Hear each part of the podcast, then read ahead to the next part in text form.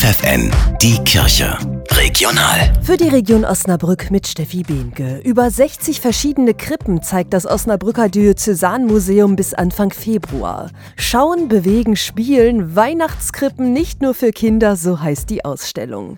Denn die Besucherinnen und Besucher dürfen nicht nur gucken, sondern auch anfassen und ausprobieren. So gibt es zum Beispiel einen Krippenberg oder eine Krippe, die aus dem Vorderrad eines Fahrrads gebaut wurde. Die Ausstellung ist dienstags bis sonntags von 11 bis 18 Uhr geöffnet.